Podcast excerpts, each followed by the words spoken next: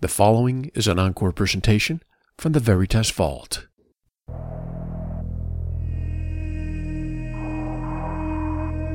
The very word secrecy is repugnant in a free and open society. And we are, as a people, inherently and historically opposed to secret societies, to secret oaths, and to secret proceedings.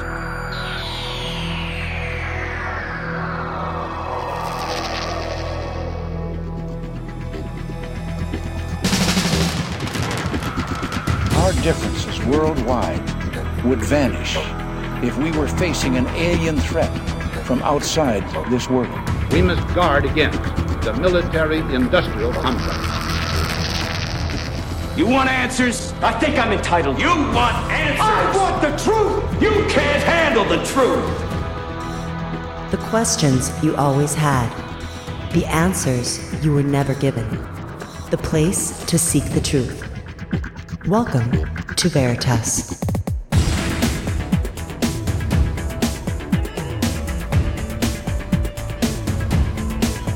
Headline edition, July 8, 1947. The Army Air Forces has announced that a flying disc has been found and is now in the possession of the Army. I'm as mad as hell, and I'm not going to take this anymore! The power they took from the people will return to the people. The Matrix is everywhere. It is all around us. It is the world that has been pulled over your eyes to blind you from the truth. Shall I tell you what I find beautiful about you? You are at your very best when things are worse. Sooner or later, though, you always have to wake up. Be skeptical, but don't close your mind.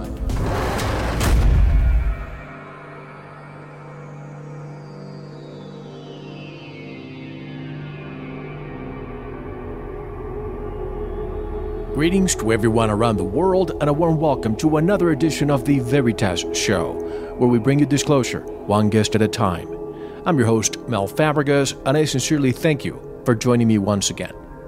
And if this is your first time, make yourself at home. Tonight's special guest is Commander Sanni Ceto, an alien hybrid with a message for humankind. I want to thank all our new Veritas members. You are keeping Veritas alive. And now, get ready to spend a night with Commander Sanni Ceto, a gray alien hybrid who has a message for humankind. The message may sound harsh at times, and the interview may even become heated as we discuss the secrets of the universe. Who are we?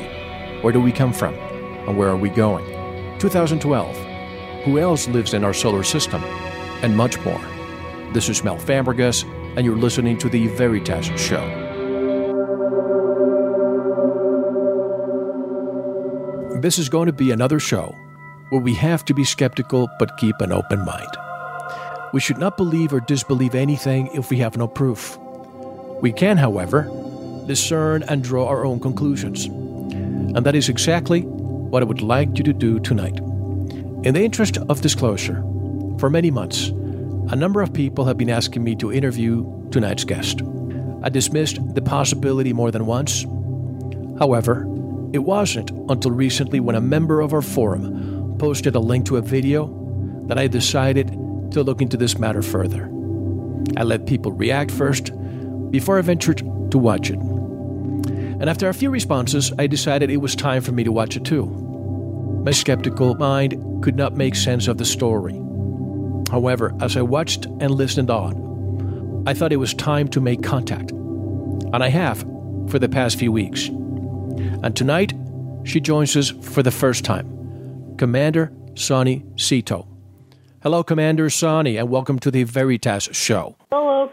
Let me start by saying that I spoke to Commander Sanni yesterday and told her that I, it is important to understand that we as humans experience lies and deceit as part of our growing process. And some of the questions I have for her may sound as if they're coming from a skeptic. Nonetheless, the goal is the same. We don't want to believe, we want to know. This is what this show is all about.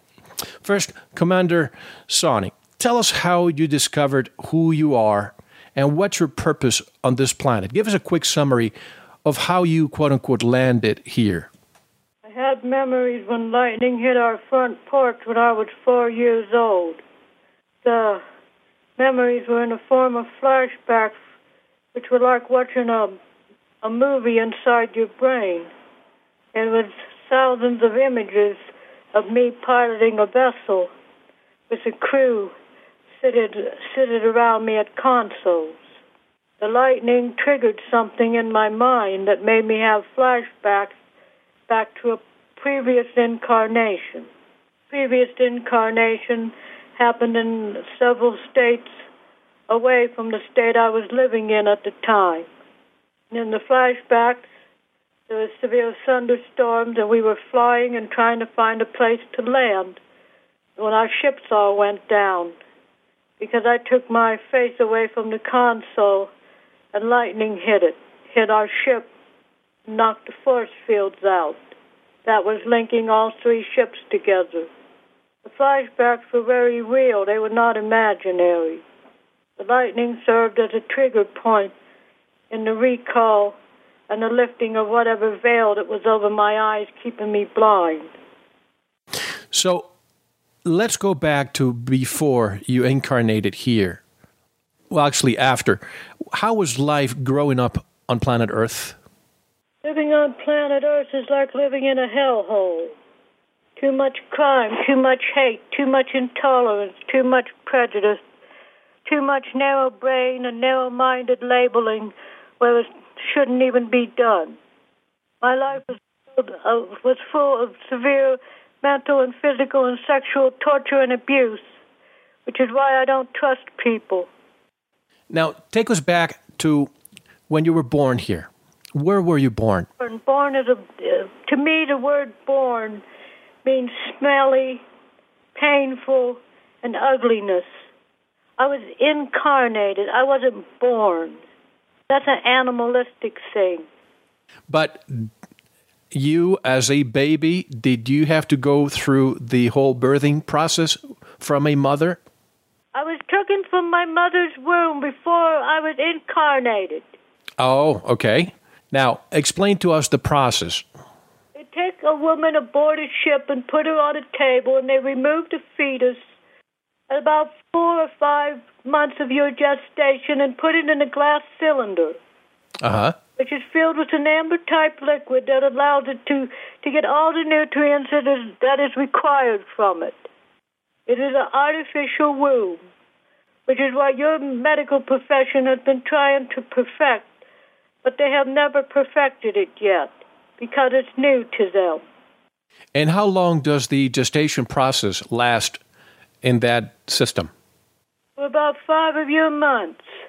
So when you were placed inside, let's call it the container with the amber looking liquid, how many, and I know it's difficult for you to use the concept of time, how old was the fetus when it was placed in the container? Approximately four or five of your months. So, in other words, it takes more or less the same time for you to be incarnated, about nine to ten months. Approximately, yes. Okay. So, after the nine to ten months, what happened to you as a baby? How did they transport her or you to your Earth Mother, if you will?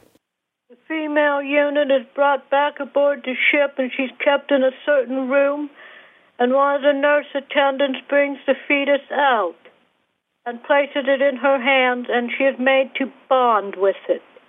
And the nurse and them tell her by telepathy, This is your child, you must bond with this. It needs love in order to thrive and to grow. My Earth Mother did not want me. She tried to kill me many times. She started attempting to kill you. She tried to against the wall of the ship, and Kenyo stopped her. And Kenyo, for the listeners, who is Kenyo? He is my, who I consider to be my father. You are half gray through your father Kenyo, and half human through your Native American mother. Is that correct? That is correct, though I disown any side of my mother. Of course, because she tried to kill you. Not only that, but she was a druggist, a druggie, and into alcohol.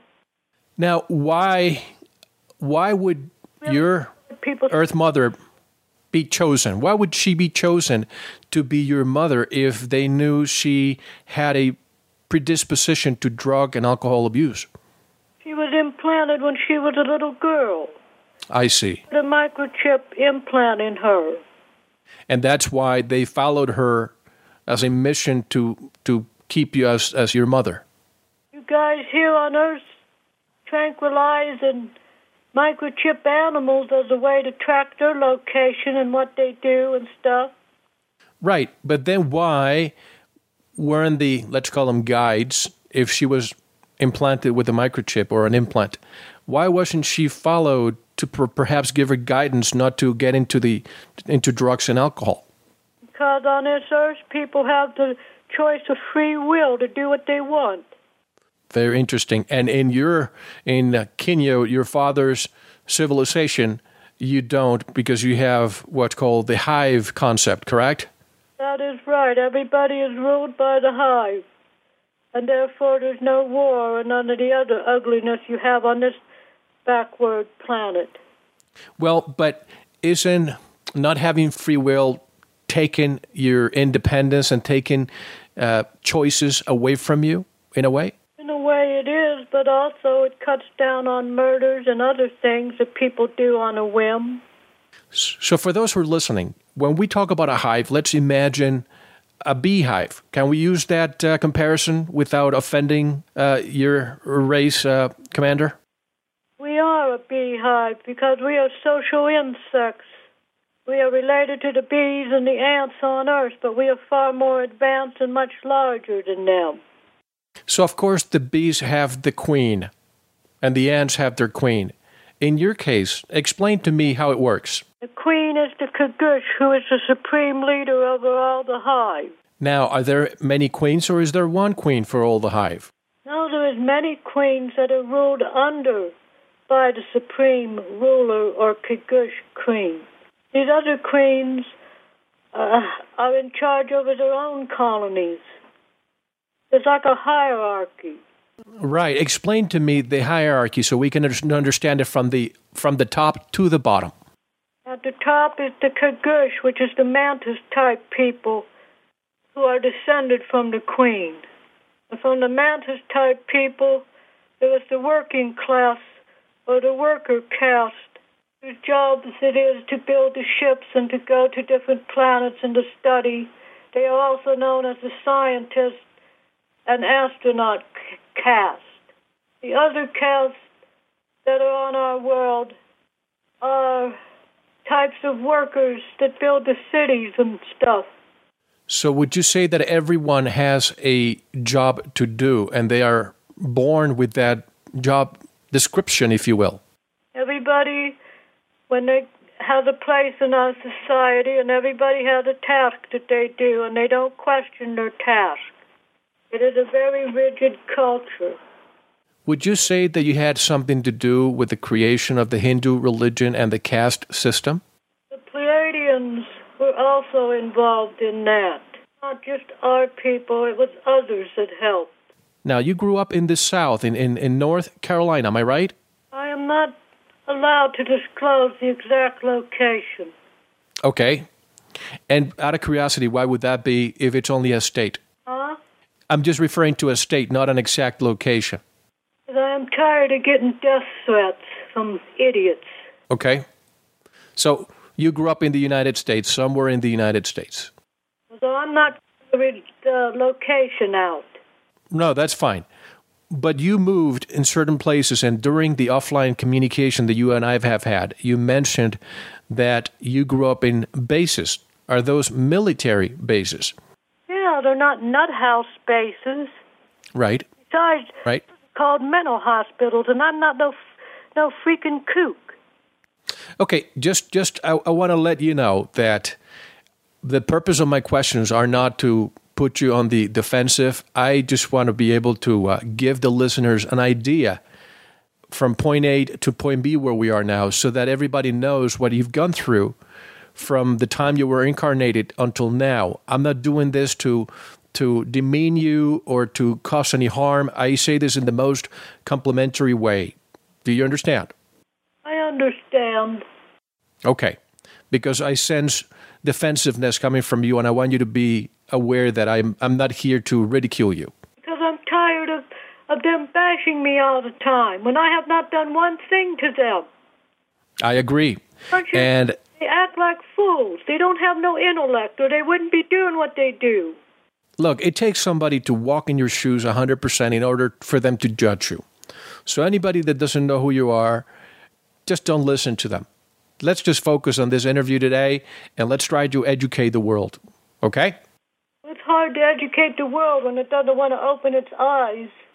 Well, let's not generalize. There's very good people out there that are concerned about your well being, and they have sent uh, lots of good questions because they want to know. They don't trust the establishment and they would like to listen to a different opinion. So let me go back to the video that we all saw. A lot of the people that are listening to me now are listening because they they were referred to the video that most people watched. The first thing that really caught my attention, Commander, from watching the video, you warned us that there will be, let me call it a false flag event, in which there will be a manufactured pandemic and the military will get involved to administer vaccines when in reality, the vaccines will carry a microchip. You said that in 2004, am I right? That is correct, and that is in reference to the so called beast or supercomputer that is currently being made by your militaries. It will usher in the New World Order where there'll be only one form of government. Those who refuse to take the microchip, which will be a way to track everything you do, everything you buy, everything you say, you will be tracked. You will be recorded because the microchips have coded numbers in them, and everybody has their own unique number. You already have something out there called Verichip which is yes. a precursor to this new chip that will be almost microscopic, so it can be injected by a syringe along with a so called vaccine. Now, how did you know this back then in 2004? I heard a number of people talk individually about FEMA camps. I heard people talk about uh, vaccine mandatory vaccinations. I heard people talk about, about this. You had a premonition of this. Tell me more about that. Premonition, which was in the form of a of a movie in my head. When I dream, it is vivid dreams in color. In the dreams, I saw people being herded up. It was like the world or your nation was under martial law or some kind of some kind of quarantine, and they were making everybody go to these clinics and stuff and get these shots because they said that some flu or some superbug had been released over their cities. And the way that I saw in the premonitions how it was released, it wasn't released naturally. The illnesses didn't evolve naturally.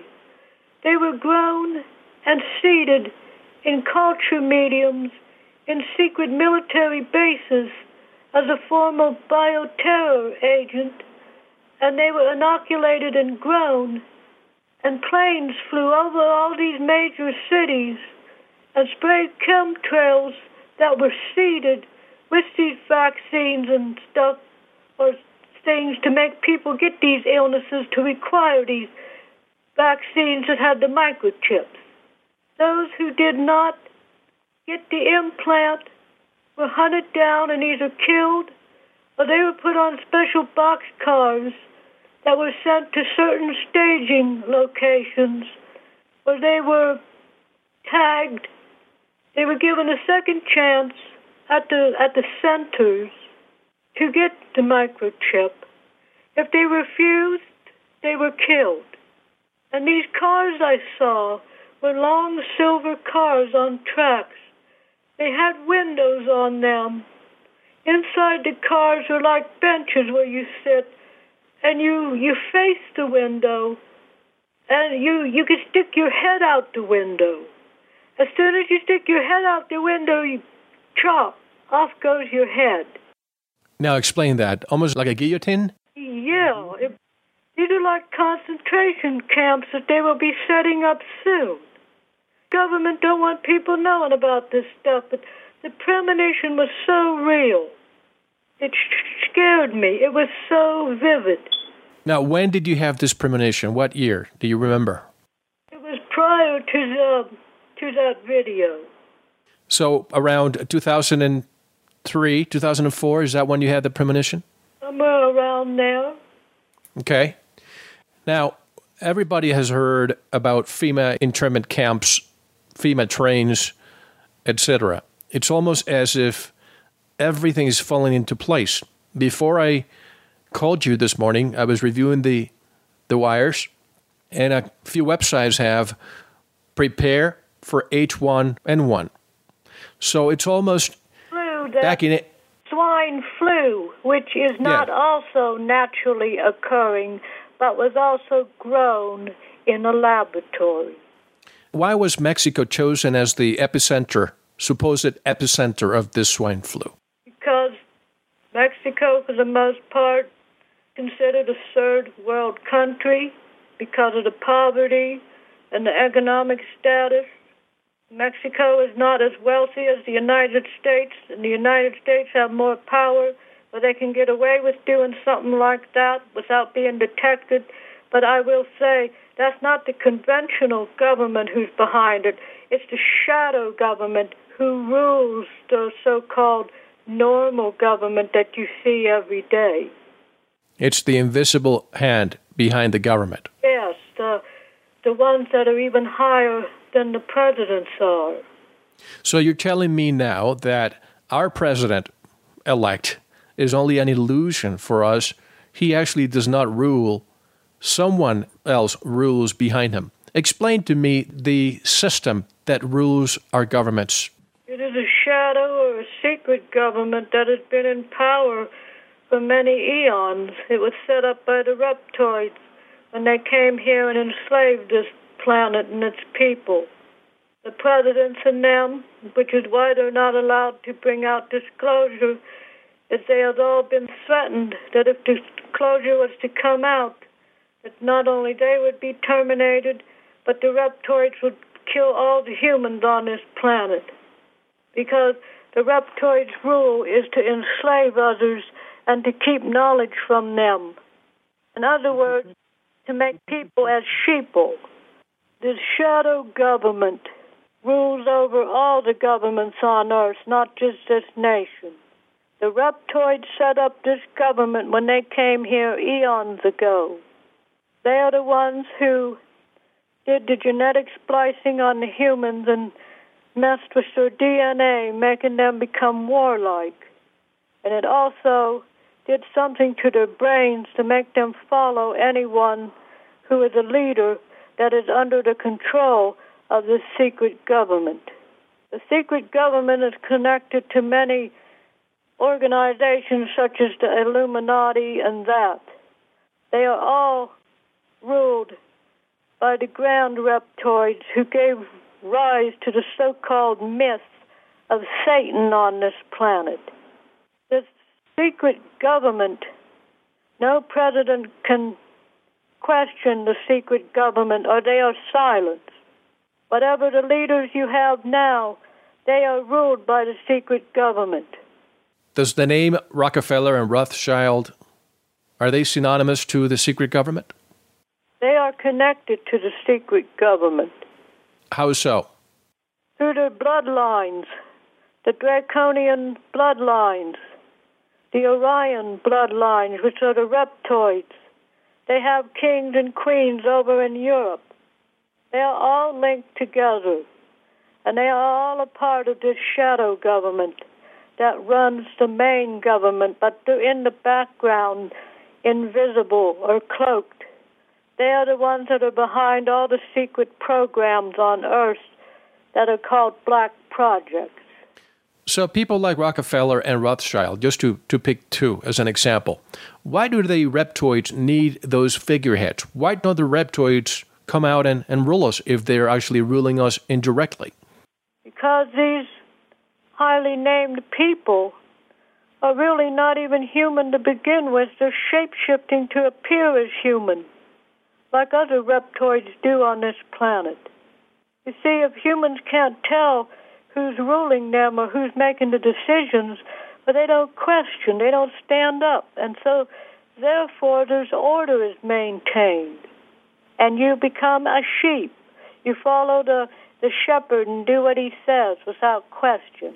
Well, isn't that a little bit of the hive mentality when you become sheeple? That's what they want. They want you to be like a hive here, but it it's different. It they they don't want you to know anything. If they keep people all dumbed down and in little boxes, but they're too scared to question anything other than the reality that they're familiar with. They want us to be hives. Yes, and the same way with these illnesses. They want everybody to believe, oh, this is a natural occurring thing. When you take an aircraft and fly it over a major city, think of all the people on the ground. You disperse all that aerosol stuff mixed with the, uh, being that it's inoculated with the germs and stuff. You can't help but breathe that stuff in, and therefore you get sick. That is a good way to cause a pandemic on a planet, is to fly a jet overhead and release it by a chemtrails so it can fall down to the ground and everybody breathes it and you'd have massive kill off of number of people who would get sick and die. Now, how, if that's what's happening, and I've, I've been following the chemtrails for, for many years now, if that's what's happening, how do we as humans supposed to circumvent their intentions? By educating, by making people aware that there's something going on by getting the message out. Even on your television, I was watching television and a commercial came on. They even have chemtrails in the commercial as a form of subliminal conditioning to make people get used to this being a normal thing.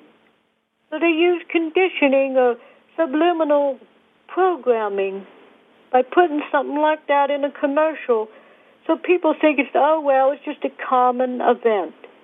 Don't pay no attention to it, like sort of thing. Right. You know, I talked to family members and friends about the fabricated swine flu. And of course, everybody looks at me as if I'm crazy, conspiracy theorist. But then I play them videos that are available to anybody who wants to watch them. If you go to YouTube, put swine flu 70s, and you will see how in the 70s the governments of the world tried this once and it failed. The governments have been using biological and chemical warfare against the populations of this planet since the 1930s through the 40s, and they're still continuing it today. They do tests or exercises they don't want people to know about.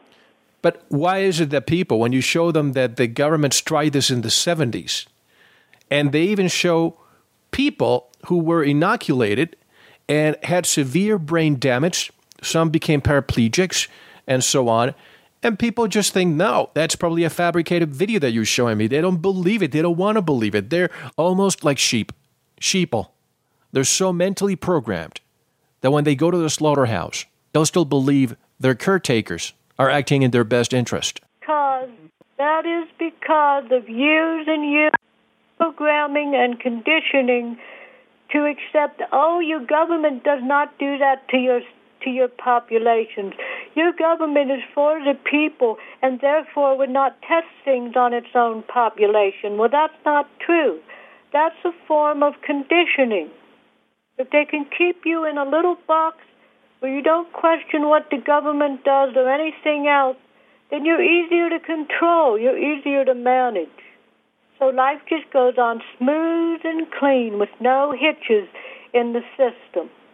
But when someone stands up and points out that some kind of test is being done over their city and hundreds are getting sick for no reason and so suddenly because a natural pandemic would take months to spread and develop.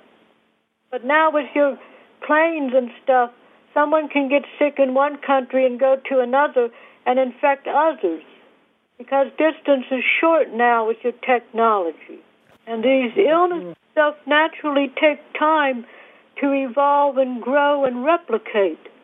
But when a plane flies overhead spraying chemtrails, thousands of people can be instantly exposed to the pathogens that are causing the fly, the swine flu and avian flu and every other type of designer bug they're creating in these labs. Designer bug, I like that. Yeah, the designer bug. They can make bugs and spray it over an area to affect certain types of people whose immune systems would not be as developed enough to handle it, like, say, Europeans or someone who have a, a natural resistance to a, a bug or something like that. Since when have we been using chemtrails to spread not only disease, but you know, there's barium and there's aluminum and, and other chemicals. Those, those chemicals right there, barium and aluminum, can cause Alzheimer's and cause breathing disorders. They can mess up the heart. They can cause all kinds of exotic ailments to occur. But uh, doing the chemtrail stuff, I remember started seeing them in the 80s. Openly started paying attention to them.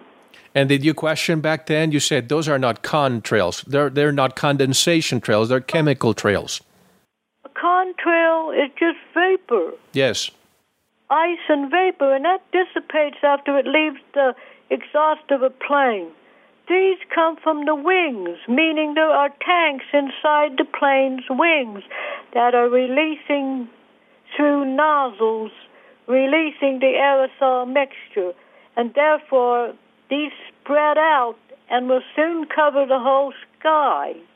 And, uh, the, and sky would go from blue to milky white. Yes. And you being that, in the desert. Taste metal in your mouth. Normal contrails do not give you a metallic taste or make you have allergies or sneeze or cough or have runny eyes. I started questioning them when I became aware of them. I knew that it was it had to be a huge group involved, many governments involved, because it's too massive an operation for one nation to do. I remember visiting Mexico, sitting at the beach, and watching an airplane spend hours going back and forth, blocking the whole small town.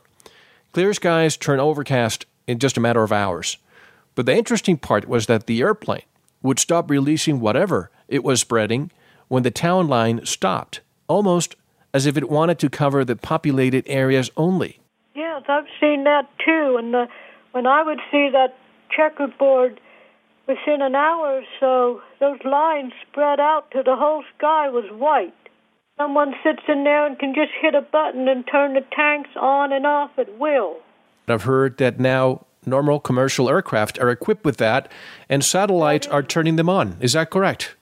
That is true, and also the major, some of the major pharmaceutical companies are involved in the manufacture of the powder that is mixed in the tanks. You know, you create illness, that creates a market for medicine. Exactly. It's a duality world, isn't it? You you have war, then you have you create a defense defense operation. You you need energy, well, you bring it with oil and charge the people. You create disease, and you have um, pharmaceuticals to provide the treatment. Bear in mind that I don't say the cures, the treatment. And it creates an industry that is dependent upon it. It seems as if the pharmaceutical companies focus their research and development to go into treatment of disease, but not cures. It's a business. Cures are detrimental to their business plan unless they create a new disease to replace the lost income. If more people understood this, they would understand why a fabricated pandemic is not that far fetched. And what a golden opportunity to microchip the population. Problem, reaction, solution. You invent a problem, the flu pandemic. People react, oh my God, we're all going to die. And the savior, the government, provides the solution, the vaccine. Oh, and while you're at it, go ahead and microchip my family and I so that we could all lose whatever's left of our freedoms. So, what's your opinion as to why we hardly find any cures lately? Because the people of this earth do not get to the bottom of what really causes the illness to begin with. They think it's easier to treat the symptoms than to go inside and treat the cause of the illness. The cause of the illness can come from pollution or genetic malfunctions within the cells, it can come from the water and the food and the chemicals you eat and drink. But don't you think it's in the best interest of the pharmaceutical companies for that status quo to remain? I guess in a way because it would give them a market. Exactly. Now, what will the microchip actually do to the human body and the human psyche? It will not really have an effect on the physical body, but it's mostly there to track and monitor your whereabouts, what you're doing, when you go to bed, what you eat, who you talk to, all that, because it will be placed in an area where it will be right near the brain, so it can tap into the neurological processes. So, what areas of the body will the quote unquote vaccination, where will the needle go through? What part of the body? It will go in your hand, the palm of your hand, or in your forehead. And I hear that I questioned this because a few weeks ago I heard that Australia was buying almost double the size of the population in vaccines. And I asked why, and it's because they're going to probably do double the dosage. That sounds like overkill. Yes. Why would that be? More vaccine than what you need. If you don't have that large of a population, that's that would be overkill. To me, that almost like they're hoarding. Right. Exactly. Now, if quote unquote they, and when I say they, I mean the establishment commander, know who you really are, why would they allow you to live in regular society? Number one, when I was released from the bases, they slapped a label on my head and told me, oh, if you talk, no one will believe you anyway because you're schizophrenic or you're delusional or you're crazy. Those bases are real. When you say you were released, when was the, How old were you and when was that? I was a young adult when I was released. They got all the information they needed for their study on hybrids and stuff, and so therefore I was I was taken into a room one day where all these doctors were sitting at tables. They were military people. They had on uniforms. And they said, everything you've ever seen here, everything you've ever done, this is not real. None of this has happened. None of this is real. And I remember this one doctor, I call him the bad doctor. He smoked a pipe and would blow smoke in my face, and he always wore a white jacket, and he had a bow tie, and he had hair on his chin, and he wore glasses. He's the one who would interrogate me for hours when I was little, asking me stuff about about space travel and stuff. And you don't ask some little six-year-old about space travel because a little six-year-old don't have the intellect to comprehend stuff like that. Now that person was he Dr. J. Allen Hynek? I do not know his name, but I remember once I got to go to a museum in New Mexico with some friends. Yes. A friend of mine took me up against a wall. I don't think they have it there, but there was a whole row of pictures. And she said, Do you recognize any of these men in the pictures? And all of a sudden I started having a flashback to when I was little. And I said, That's the evil doctor right there. He's the one that did the test on me. And if I didn't answer a question the way he wanted it answered, he took this thing that was like a pen out of his pocket and he held it up to my chin and I'd get an electric shock.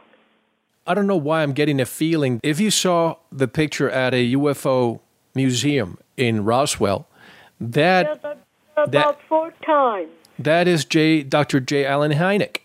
I mean, your description is it fits it. I mean, glasses, uh, a a goatee, uh, the pipe, etc. He was. He was very hateful. He was in charge of this program to get all the information they could about crash saucers and hybrids that were living on Earth. I was put in the bases when I was about four years old. It was shortly after the lightning hit. So, in other words, you didn't spend that much time with your Earth mother? No, my mother took me to a pediatrician once, and my grandmother told me this stuff and said that I had a saucer baby, meaning a baby born on a UFO. Back in the 50s, they called them flying saucers. Yes. And I was a so called product of her abduction. Mm-hmm. You did have a good relationship with your grandmother, right? I remember my grandmother setting me on her lap, and she had her scrapbook open and showing me drawings and stuff of my father, and saying, in her culture, these are the people that that use the silver canoes that fly across the sky. In the Native American terms, a silver canoe would be analogous to a flying saucer. Right. Out of the shape and all that. Now, Commander, why is there such a strong connection between the Native Americans, multiple tribes in the United States and probably worldwide, with the aliens? Because they are more open minded, and in their culture, the legends speak freely about interactions between ETs and them because, number one, they are the caretakers of Earth and they respect the Earth and its living things. They are more connected to nature than other people are. They are more in tune with the higher energies and frequencies that the ETs vibrate to. And they have not allowed themselves to be, become conditioned like the Europeans have. Many cultures have had contact with ETs over the development of their history. Now, I have three questions that I always wanted to ask someone like you. Who are we? Where do we come from? And where are we going? Overall, the humans of Earth come from many different planets, but they are predominantly Pleiadian in origin. You're a species who are trying to learn and trying to understand and trying to grow. You're trying to reach out for new things, but you can't attain them yet because your level of advancement is not is not strong enough or high enough yet. As to where you are going, that depends on what your consciousness tells you to do as a group. If your people here on earth want to fight each other and kill each other off in wars or conflicts, it's just going to get worse and worse and pretty soon you'll have a war to end all wars. But if you're people who know love and peace and want to solve problems diplomatically instead of war, then there's hope that your people can evolve to that level that other planets beyond here have evolved to. You don't evolve by killing and fighting among your neighbors. You only de evolve. And you don't evolve with blinders on your eyes, which is what a veil is, you remove that veil and you undo your conditioning that you've had to have for many years here in order to fit in. And you open your eyes and you see reality around you without questioning that reality. And therefore, just like, I know I probably shouldn't bring this up, it's like the concept of a God on this planet. People believe in that without any proof at all. If they knew that this God was really an extraterrestrial, but that would change the way they think because then they would have to view UFOs also as gods. Because the UFO people created all this planet and other worlds. The humans of Earth came here from many different planets, but that was erased from their memory early in their evolution by the reptoids if you are a hybrid, reincarnated hybrid, are there others, or incarnated actually, are there others like you on planet Earth now? Scattered all over the planet. They're in many of your different nations. I'm not the only one here. There is many that are here.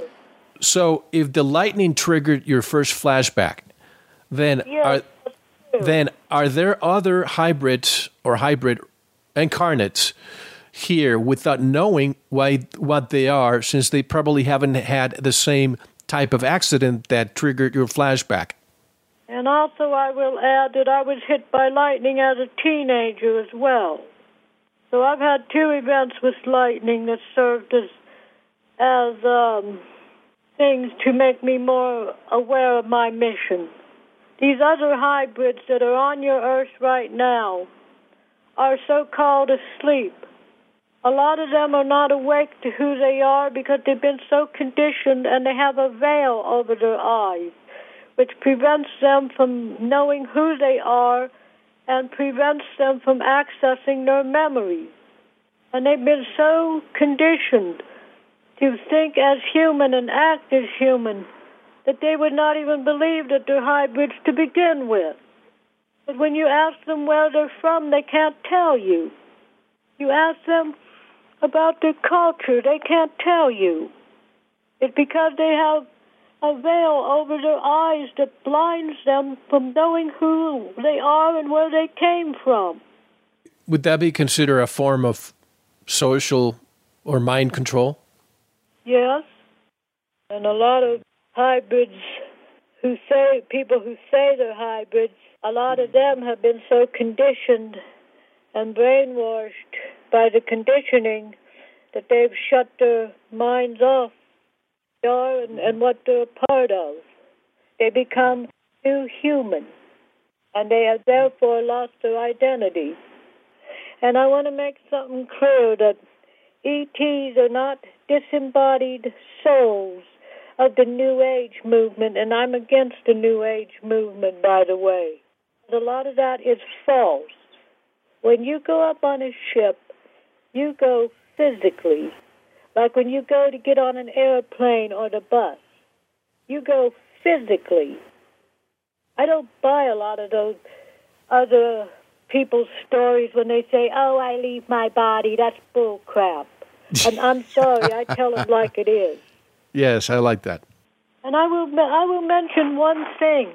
If I wouldn't have had the experiences that I have had myself, I would be debunking this whole subject left and right. Well, I've had real events. I have seen many, many things that cannot be attributed by your science. When my father walked into the room when I was a little baby and levitated me out of that crib, he was real. He was flesh and blood like you are, and he levitated me out of the crib physically. I was in midair. And I remember my father saying, That man on the bed, is not your father. I am your father, and I knew him. Well, do you have any? And I'm going to start asking you questions that people have submitted for this show, Commander Sanni. Do you have any distinguishing features other than what is in your mind that would hint at you being a hybrid, or are you in a completely Homo sapien sapien body? My body is genetically half gray and half human. I have a long, narrow face. I have albinism. Those are traits of a, of a gray hybrid. If you have been tested so much in military facilities, do you have any idea what any of the data that has been recorded concluded to the quote unquote government scientists? They destroyed all that stuff when the program was over. When you say the program was over, what, does it mean that there were other hybrids at the same time with you being studied? Yes, there were other hybrids there. I can remember one in particularly. I went up to the glass window. It was a huge glass window that separated the rooms, and I put my hand up to the glass, and he put his hand up to the glass, and he he looked almost like me. He had snow white hair, and he was very white skin. And when I put my hand up to his hand, I started seeing images of my home world. Tell us about your home world. Describe it for us. It is a binary star system, meaning we have two suns instead of one. The planet is mostly desert. It is a little bit larger than your Earth. It has three moons. Is it Zeta Reticuli? That is the name that your astronomers call it. It is the planet is Serpo Jadui. J A D U I. All the other planets in that system are referred to as Serpo because Serpo means planet in Kebin. Now, you are probably familiar with the Betty and Barney Hill story. Yes, I'm very familiar with that because I know this may sound crazy and I don't really care what people think. But me and my dad, we participated in that event. You see, when you are a hybrid, you shapeshift.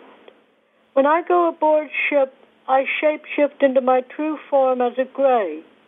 Plus, I am age progressed when I go aboard a ship. So, therefore, if I go aboard a ship when I'm a little child, I am automatically age progressed to an adult gray, where I'm a scientist and I take genetic material from people, such as abductees and stuff, for testing. Part of my job was to retrieve the subject, or what we called a unit, and bring them aboard the craft. This was before I was a commander. I started out as a technician, which is the lowest class of worker on the ship. Their job is to take the subjects, retrieve them, and bring them aboard the ship for the medical exam. I remember an event one night where Dad said, You've got to come. We need your assistance on board ship. So I shapeshifted and went up on the vehicle, and I was in my true form, and I wasn't no child.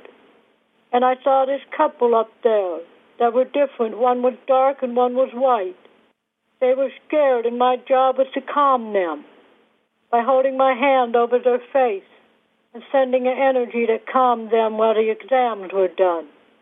What was the purpose of that abduction, the exam? To see if someone was carrying a fetus. You mean Betty, of course.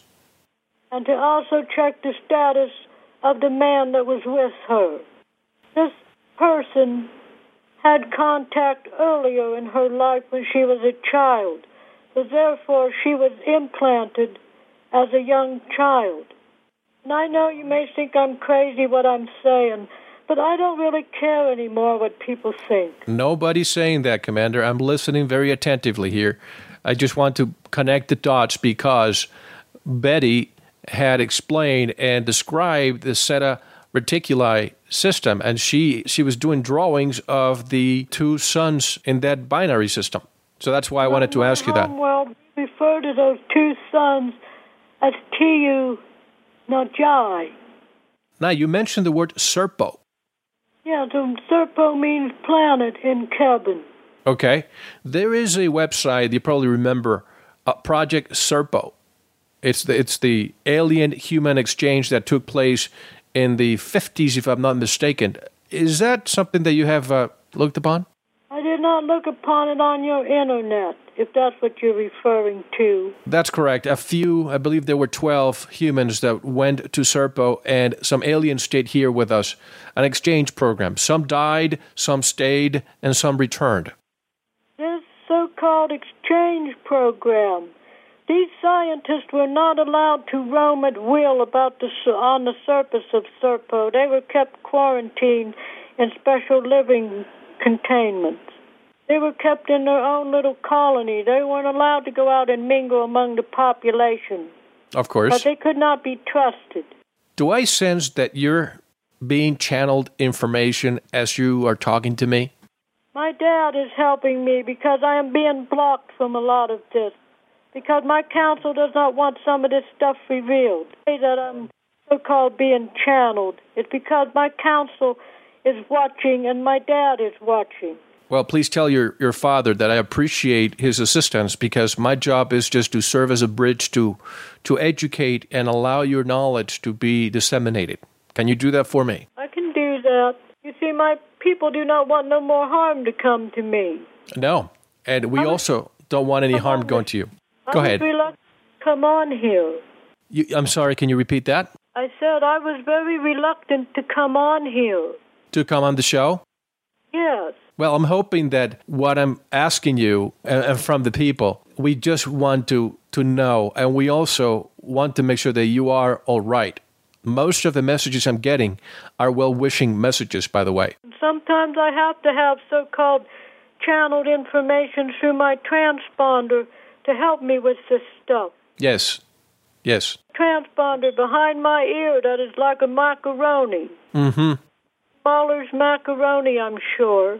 Yes. The little tiny elbow macaroni. Yes, yes. I had that put behind my ear when I was about three or four in the bases. And that is placed by our own, by meaning humans, not your own, correct?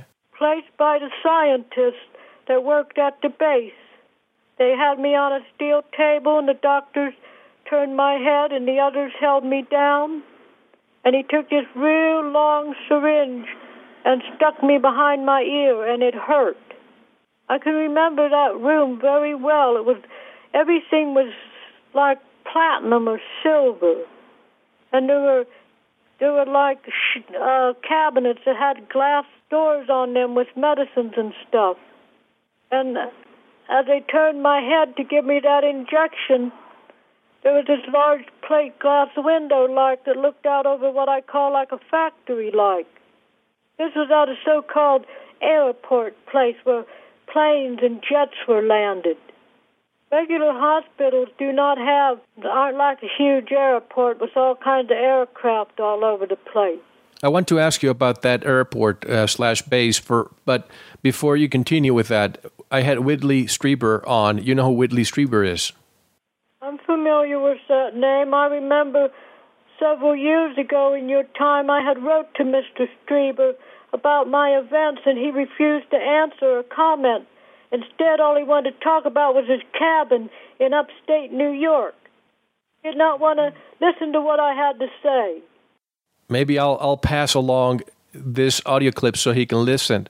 He was in my in this show a few weeks ago, and he recounted the I don't want to call it a mile up, a military abduction, but he had some people from Earth that put a an implant behind his ear as well. And by the way, the military does, is is responsible for a lot of these abductions.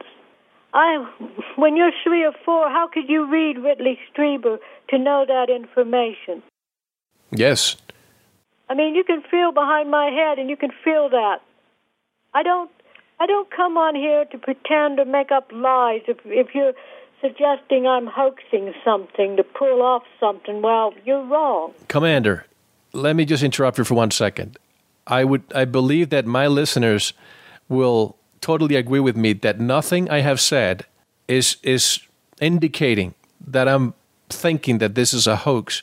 I'm just telling you a story. I'm telling you that Whitley Strieber was on with me and he shared with me the same situation and others have too. So I'm just saying that obviously this is happening to many people. The only thing I know about Strieber is I watched a movie that he made. Communion. Yes, and he was very inaccurate about some things on that movie. Number one, the Greys don't split their skins down the back like a grasshopper and climb out of it. That was incorrect.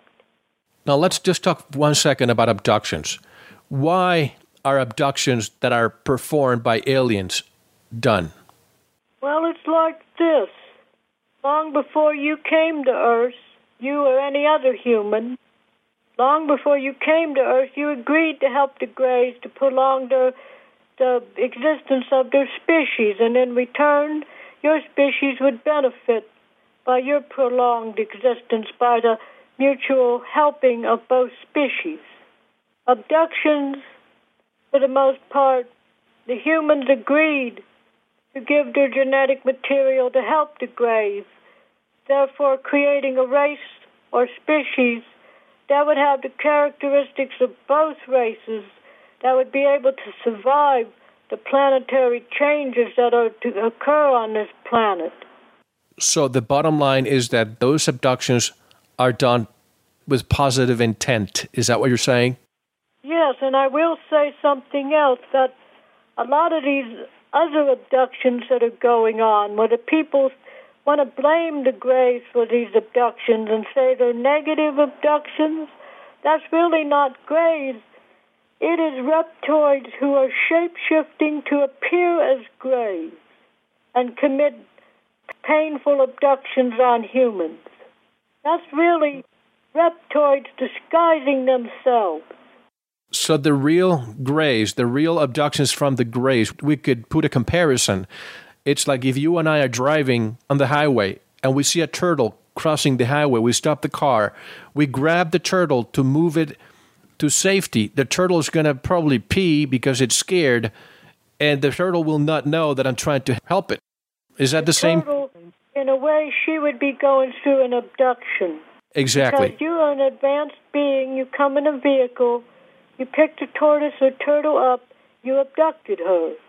Then you release her.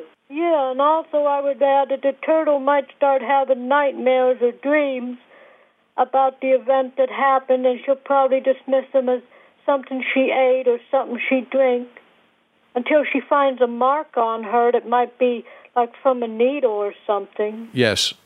That's the same analogy as if you're fishing and you catch a fish and you take it out and you tag it and then release it. Yes.